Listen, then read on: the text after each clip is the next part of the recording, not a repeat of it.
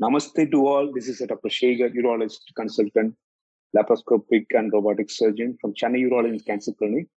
Today, I am going to endorse my views on BPH, benign prostatic hyperplasia and renal stone disease. Benign prostatic is nothing but enlargement of the prostate gland, which is normally present in every male. In due course, it enlarges after the age of 50 years because of age-related changes in male hormones. So when you presents with an early stem cell, when you detect in the early stage, it can be definitely cured and managed with 100%. When it is noticed in the later stage, maybe because of the complication of this BPH, it may go to bladder outlet obstruction, which may ultimately lead to urinary retention, impairing the damaging the kidney function, causing recurrent urinary tract infection, and sometimes blood in the urine also, sometimes forming renal stones in the bladder. So when it goes for complications, it also can be managed and tackled in a purity manner with 100% by the endosurgical management. So, what are the symptoms, signs and symptoms of this BPH? BPH is benign prostatic hyperplasia. So, patients or people, male patients after the age of 50 who are endorsed with this BPH will have the LUT symptom, that's called lower urinary tract symptoms.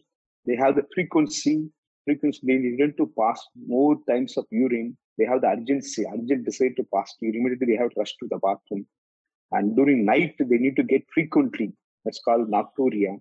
So when they have this desire, when they try to initiate the urinary stream in the bathroom, may not be possible to do it quickly. That's called hesitancy.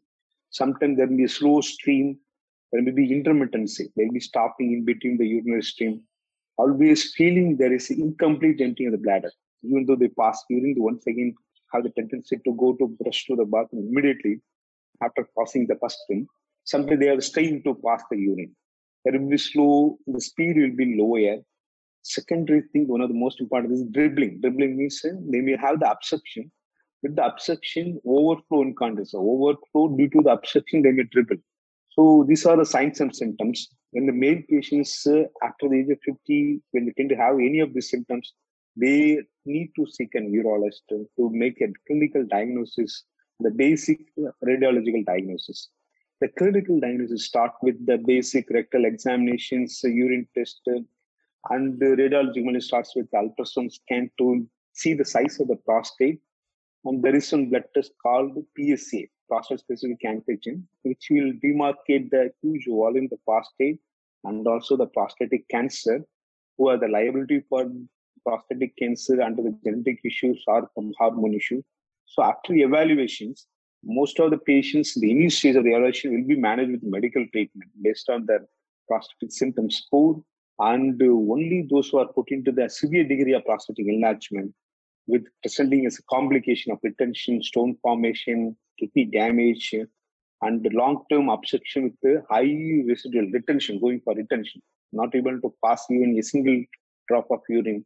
Those are the patients who needs this endosurgical management endosurgical management, there are a lot of advances come recently. There are a lot of laser managements are all available. We can just enucleate the prostate gland or we can just vaporize by the heat energy of the laser. We can vaporize the prostate gland and a um, lot of minimally invasive modality for the prostate uh, treatment has come now. So our basic aim is to rule out the disease in the early stage so that it can be managed the medical treatment in case if the patients are presenting with the advanced treatment, advanced enlargement of the prostate with complicated scenario, they can be managed with the minimally endoscopic invasive managements with the laser and with this enucleation instruments without going for the open surgery.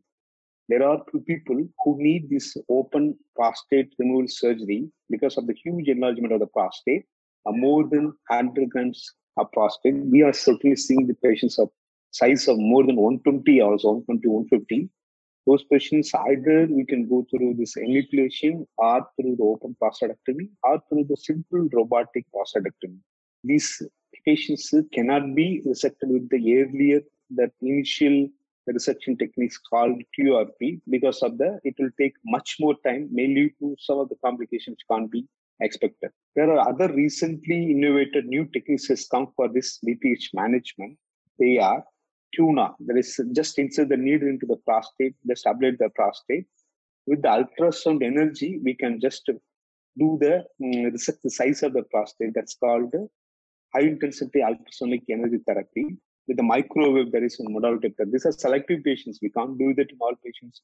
Those who have this morbid factors, those are not fit for this routine endoscopic procedure, we can take them to this minimally invasive new advanced technique. Thank you.